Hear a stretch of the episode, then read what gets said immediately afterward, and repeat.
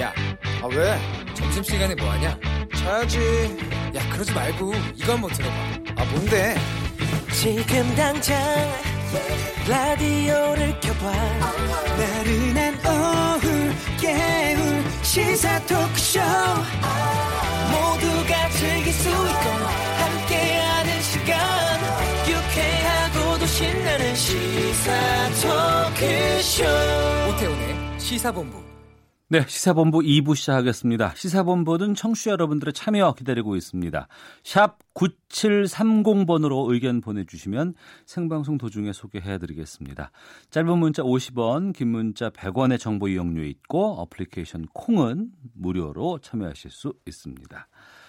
매주 수요일 전문성과 현장성 살아있는 고품격 high quality 범죄 수사 talk를 지향하는 아는 경찰 시간입니다.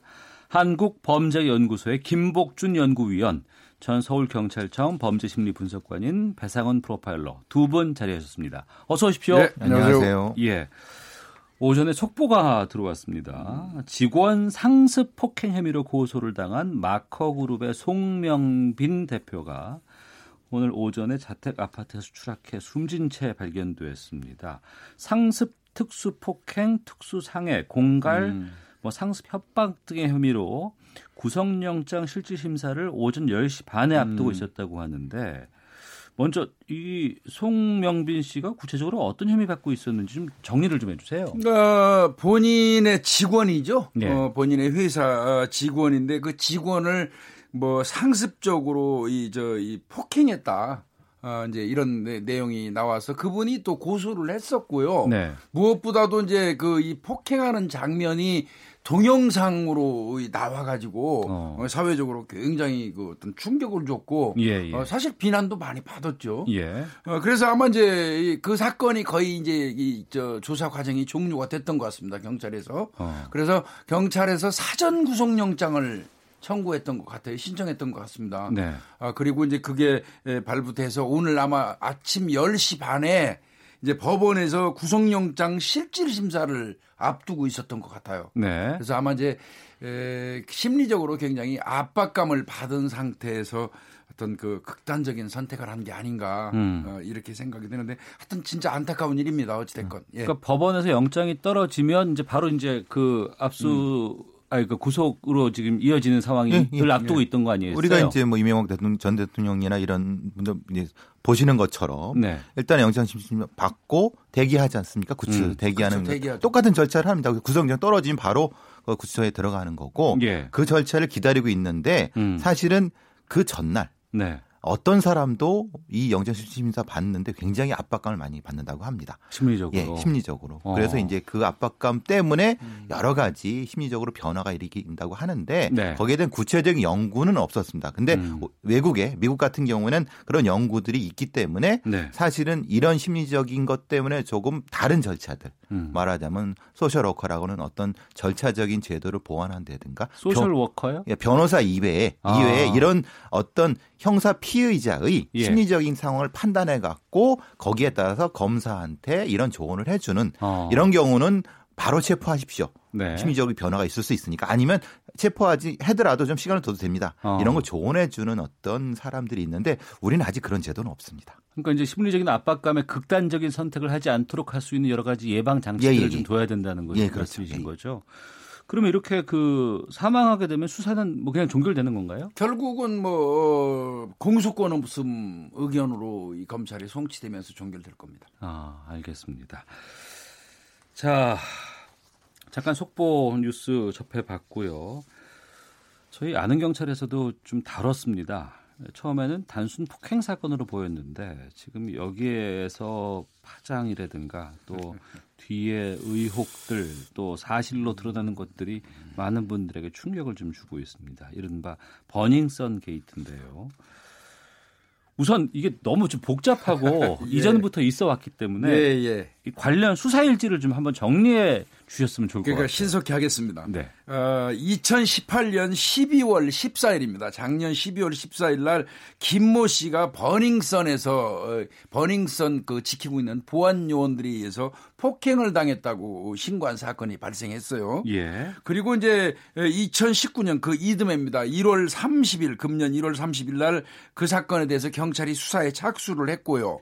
그다음에 2월 4일 날 어, 버닝썬 VIP룸 성관계 동영상이 유포가 됩니다. 예. 이러면서 이제 기름 붓는 게 되죠. 음. 그리고 2월 14일 날 경찰이 버닝썬을 압수수색을 하고요.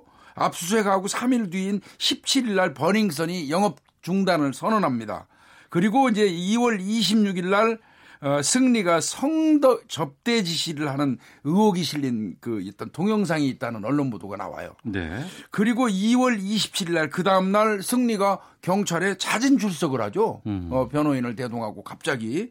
그리고 3월 10일 날 어, 승리가 성매매 알선 혐의로 이제 정식 피의자로 입건이 됩니다. 네. 그동안 내사만 되고 있다가요. 그리고 3월 11일 날 정준영 가수죠. 정준영 등 어, 불법 영상 그 카톡방에 공유했다는 의혹이 나왔고요. 네. 어, 승리는 이제 이 또 가요계를 은퇴 선언을 하게 되죠. 음. 3월 12일 날 어제죠. 정준영이 귀국했고 어, 사과문 발표하면서 본인도 뭐 이 책임을 지겠다. 그리고 이제 그 연예계를 은퇴하겠다는 그런 내용을 밝혔고 아, 아마 오늘 중으로 이 그 정준영 씨는 경찰에 출석해서 조서를 받을 걸로 어, 그 추정됩니다. 처음 시작은 폭행으로 시작을 그렇습니다. 했었는데 그렇죠. 그러다가 이게 뭐 마약도 등장하고 성범죄, 영상 유포에 경찰 유착에 뭐 탈세, 연예인 성범죄까지 지금 일파만파로 커지고 이제 커지고 있는 상황인데 지금 어제 오늘 가장 지금 핫하게 떠오르는 것은 그 카톡방 메시지를 통해서 가수 정준영 씨가 이제 함께 참여가 돼 있고 여기서 뭐 영상 같은 것들이 좀 유포가 됐다는 그런 이런 상황인 거 아니에요? 예, 오늘 오전에 서울 경찰청 광역수사대에서는 강남에 있는 디지털 포렌식 업체를 압수수색을 지금 하고 있다고 합니다. 예, 예. 아, 그건 뭐냐면 정준영 씨 핸드폰이 그 수리를 맡긴 업체인데 예. 그 업체에서 여- 관련된 어떤 내용이 유포됐을 가능성에 대해서 어. 이제 의심을 갖고 했는데 예. 그게 이제 말하자면은 지금 많이 되고 있는 어 방정현 변호사라고 오늘 아침에 이제 실명이 공개가 됐고 그- 네네. 그 변호사님께서 어, 다른 방송 라디오 방송에 나오셔 갖고 어 관련된 얘기를 한 거죠. 어떻게 그 저기 메시지를 입수하게 됐는가에 대한 전체적인 부분을 하면서 음. 왜그 권익위원회에 신고가 됐으며 그 얘기를 하면서 관련된 내용, 그러니까 정준영 씨와 관련된 카톡 메시지의 내용에 대한 얘기를 쭉 했습니다. 그러니까 네. 지금 얘기되어 오는 거는 정준영 씨의 핸드폰을 통해서 유출된, 그러니까 나오게 된 여러 카톡방의 내용들인 음. 건데 네. 그게 이제 승리 씨가 관련된 카톡방과는 다른 카톡방인 어. 거죠. 예. 어, 그러니까 우선 정리를 해보면 카톡방도 좀 여러 개가 나오고 네, 여러 그렇죠. 개입니다. 예. 좀 정리를 해보면 그 방정현 변호사라는 분이 국민권익위에다가 제출한 것이 네. 있고 경찰은 또 거기에서 또 일부를 입수를 다른 경로로 했고 예.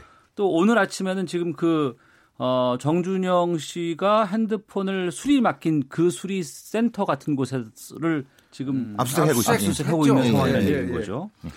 그러니까 지금 어, 정준영 씨가 뭐 이 포함된 그 이 뭐 이른바 얘기하는 단톡방은 네. 승리 씨가 포함되어 있는 그런 방도 있는가 하면 거기에도 일부 동영상은 올라가 있고요. 어. 그거 이외에도 정준영 씨가 승리가 포함되지 않은 다른 방과 이 그 이 방이 그저돼 있는데 거기에 올라간 동영상도 있다는 겁니다. 네. 그게 전부 지금 드러난 게 토탈에서 한 10개 정도가 된다. 음. 근데 이것보다 어, 경우에 따라서는 더 많을 수도 있다는 이야기가 나오고 있는 상태고요. 네. 이제 그 부분을 지금 이제 경찰이 수사를 하는데 그 직전에 지금 어, 이 경찰이 이 그 휴대폰 그 디지털 포렌식 그 업체를 그 압수수색하는 이유는 네. 두 개입니다. 2016년도에 발생했던 1차 또이그 정준영 씨가 문제가 좀 됐었죠. 이전에 한번 문제가 됐다가 예, 예. 그별 그게 혐의 없음으로 사건이 끝났잖아요. 있었어요. 예. 그때 경찰이 휴대폰 제출을 요구했는데 자기가 고장이 나가지고 제출을 못하겠다. 그래서 고장 난 거를 수리해가지고 제출을 하려고 어, 디지털 포렌식 업체에 맡겼더니 거기서 복원이 불가하다는 이야기를 해서 이거는 못 준다 하면서 확인서를 받아온 적이 있었어요. 예. 그걸 경찰이 받았지만 그래도 경찰은 기소 의견으로 검찰이 넘겼고 어. 검찰에서 이제 수사하는 과정에서 음, 이제 무혐의 처리가 됐어요. 예. 그런 건이 하나 있었고 그 다음에 작년 11월에 또 비슷한 게 지능범죄수사대에 또 들어왔었어요. 어. 그때도 이제 경찰이 그 디지털 포렌식 업체에 대한 압수수색을 하려고 영장 신청을 했는데 검찰에서 특정되지 않았다 피해자가 그리고 요전번에 한번 무혐의 처리한 사건의 여, 여, 그 여성 사건일 가능성도 많다. 네. 그러면서 영장을 기각해 버렸어요. 네. 그래서 그냥 어, 경찰이 예, 불기소 처분했거든요. 어. 그러니까 두 건이 그렇게 된 게 있었어요. 예, 예. 그 부분을 확인하려고 지금 아. 경찰이 압수수색을 그 디지털 포렌식 그 회사 사설업체입니다. 음. 네네. 거기를 지금 압수수색하는 겁니다. 아, 그런 상황이었기 때문에 압수수색이 가능한 거군요. 그 과정에서 그 방정현 변호사가 대리인했던 공익 신고자, 신고, 신고자가 했던 예. 그 내용이 나왔을 수 음. 있다라는 추정이 있는 겁니다. 알겠습니다.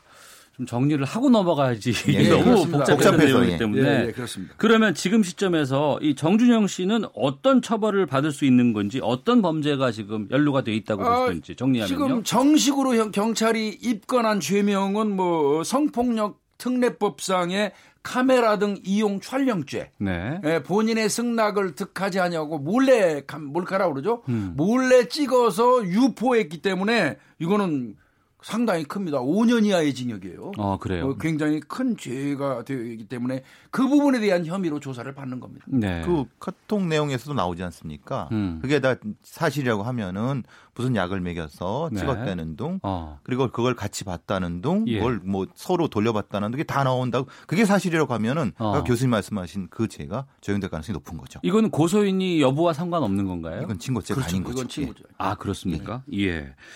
어젯밤에 뭐 모든 연예계 활동 중단하고 긴급 귀국했고 어 긴급 체포 이야기도 나오고 하는 것 같긴 하던데 지금 수사는 그럼 뭐 앞으로 어떻게 되는 건가요? 일단은 어, 오늘 중으로 이제 이 자진 출석이죠. 네. 어, 긴급 체포를 하려고 그랬으면 어저께 공항에서 내리자마자 경찰이 긴급 체포를 했어야죠. 음. 근데 긴급 체포를 하면 48 시간 이내에 구속하든 불구속하든 결정을 해야 돼요. 네. 경찰이 굉장히 시간이 촉박합니다. 오히려 더. 예, 오히려. 그러니까 어. 어, 뭐 도주할 우려 갖고 스스로 또 미국에 있다 왔지 않습니까? 예, 예. 그러니까 긴급 체포 안 한 거예요. 예. 그리고 오늘 자진 출석을 시켜 가지고 조사를 하는 거거든요. 어. 그래서 자진 출석해서 조사를 하면 이제 아까 말씀드린 그 카메라 등 이용 촬영죄 부분에 대해서 조사를 할 거고요. 또 일정 부분은 어, 성매매 알선이라든지 하면서 승리 씨하고 그, 그, 또, 주고받은 그 대화 내용들 있잖아요. 음. 그 부분은 참고인 신분 비슷하게, 그러니까 즉 말하면 버닝썬 관련된 것도 조사를 아마 경찰이 간접적으로 할 겁니다. 네. 그래서 그 다음에 이제 예. 어쨌든 이제 긴급 체포 안 하고 그 관련된 정진영 씨 변호사 측과 얘기를 통해서 조율을 하고 음. 아까 말씀드린 그 휴대폰, 휴대폰 핵심적인 부분이겠죠. 네. 그 부분에 대한 제출, 제출 아니면 휴대폰에 대한 압수수색까지도 얘기를 하면서 진행 진행이 될 겁니다. 수사는. 그 말씀을 두 분 말씀 들어보니까 2015년, 2016년 이때까지 거슬러 올라가게 되는데 그렇죠. 예. 지금 이런 얘기가 돌고 있어요. 연예계 전체가 상당히 떨고 있다라는 얘기들 나오고 있거든요. 그러니까 휴대전화 분석도 하고 이렇게 하다 보면은 어, 사건 관련자들 내가 연루될 수 있다라고 뭐 어, 고민하는 사람들도 있을 것 같고 이게 상당히 그 폭이 넓어지고 줄줄이 터질 가능성도 있지 않을까라는 생각이 들거든요. 근데 이제 보십니까? 문제는 단톡방이 있고 예. 본인이 정진영 씨랑 아, 뭐 카톡 대화를 했다 하더라도 어. 그게 법에 저촉되지 않으면 상관없습니다. 네. 문제는 이제 연예계이기 때문에 음. 혹시 이름이 올라가서 도덕적 비난. 예, 그래서 받을까봐 그 걱정을 하시는 거고 네. 그 부분은 적법한 절차에 따라서 처리하면 되는 건데 문제는 이제 좀 언론들이 앞서가기 보도 때문에 이름이 노출돼 갖고 특히 여자 연예인들이 그런 피해를 받을까봐 그런 것 때문에 그런 건데 음. 만약에 어떤 사람이라도 죄를 졌으면 처벌 받아야죠. 어, 그럼요. 뭐 예. 당연히 그러니까 그 상황은 다통 내용을 보게 되면은 확인될 수 있을 겁니다. 다만 네, 확인할. 거는 있어요. 아, 그런 동영상에 올라온 거를 보고 희덕거리고 크크거리고 이런 거는 뭐 이제 도덕적 비난으로 법률적인 책임은 없다고 하더라도 네. 도덕적 비난으로 특히 연예인이라면 음. 많이 받겠죠. 네. 어, 그런데 그거를 넘어서서 그런 몰카를 올리도록 적극적으로 유도했다? 아, 자꾸 그런 걸 유도했다? 그러면 이게 거의 공모 수준에 들어간다 하면 음. 그 사람인 경우에는 너무 적극적인 행위가 만약에 드러난다면 그 경우는 교사범. 예. 그 그 저 교사의 어떤 책임 교사범은 그 공범 그 정범의 그 처벌에 준해서 처벌하거든요. 네. 그래서 그 부분도 배제할 수는 없어요. 아까 교수님. 말씀하신 그 죄의 교사범이 될 수 있다는. 어, 네. 알겠습니다. 김복준 교수님께서 앞서 2016년에 혐의 네. 없음 처리된 그분을 이제 지적해 주셔서 이제 이 질문 좀 드려볼까 네. 하는데요. 당시에 보니까 전 여자친구의 신체를 몰래 촬영한 혐의로 고소를 당했었는데 네. 그럼에도 혐의 없음 처리가 된고 또 연애에 복귀할 수 있었던 이유가 뭐 장난 삼아 촬영했던 뭐 짧은 영상이다. 음. 상호 인지하에 일어난 해프닝이다. 이런 해명 덕분이었다고 합니다. 네. 이거는 좀 우리 사회 성범죄에 성범죄에 대한 인식이 어느 정도인가를 좀 설명해 주는 증거가 아닌가 싶기도 예, 뭐, 하거든요. 다, 어, 뭐 이유 여를 막론하고 어, 자신의 연인하고 성관계하는 그 영상을 찍는다거나 네. 음. 그 찍은 걸 유포하는 것 자체가 어마어마하게 잘못된 것이죠. 예. 그 사람의 의식 수준을 말해줄 수 있는 건데 에, 그때는 이제 이 사람이 주장했던 거는 정준영이가 그 정준영 씨가 주장했다는 건 뭐냐면요.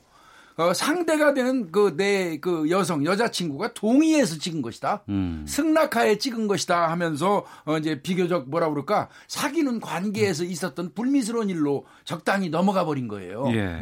어, 그런데 에, 그 여성은 경찰에서는 아니다. 내 어. 동의 없이 찍었기 때문에 이거는 잘못된 거다. 그 경우는 이제 어, 그 상당히 심각하거든요. 그러니까 어, 경찰에서는 그때까지만 해도 아 이거는 죄가 된다. 음. 이래가지고 기소 의견으로 송치를 했던 거예요. 네. 근데 검찰로 송치되고 나서 얼마 안 있어가지고 이 여성이 고소를 취소해 버려요. 어. 그리고 어, 정주영 씨가 이야기하는 거 그 말이 맞다. 네. 어, 사귀는 관계고 잠시 뭐 이런 것이다 하는 식으로 얘기해 버린 거 그냥 불기소돼 버린 겁니다. 검찰 단계에서. 그러니까 뭐 추정돼 추정하기는 좀 아무래도 합의를 합의를 것이 한 거죠, 그러니까. 아닌가라는 추정을 해볼 만할 수 있는 거죠. 네.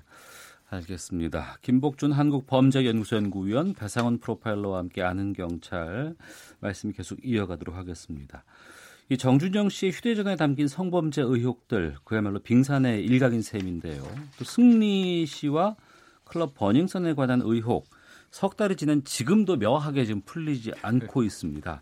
경찰과 또 클럽들 간의 또 다른 의혹도 지금 불거졌는데 강남 경찰서가 1년 넘게 미제 사건으로 분류를 했던 클럽 아레나 폭행 사건을 미제 사건 전담팀이 재수사를 시작한 지 2주 만에 가해자를 찾았다고 합니다. 이것도 그냥 클럽 CCTV를 들여다보니까 거기에 있었다고 하는 건데 그러면 이 강남 경찰서가 이걸 가지고 있었던 얘기 아닌가요?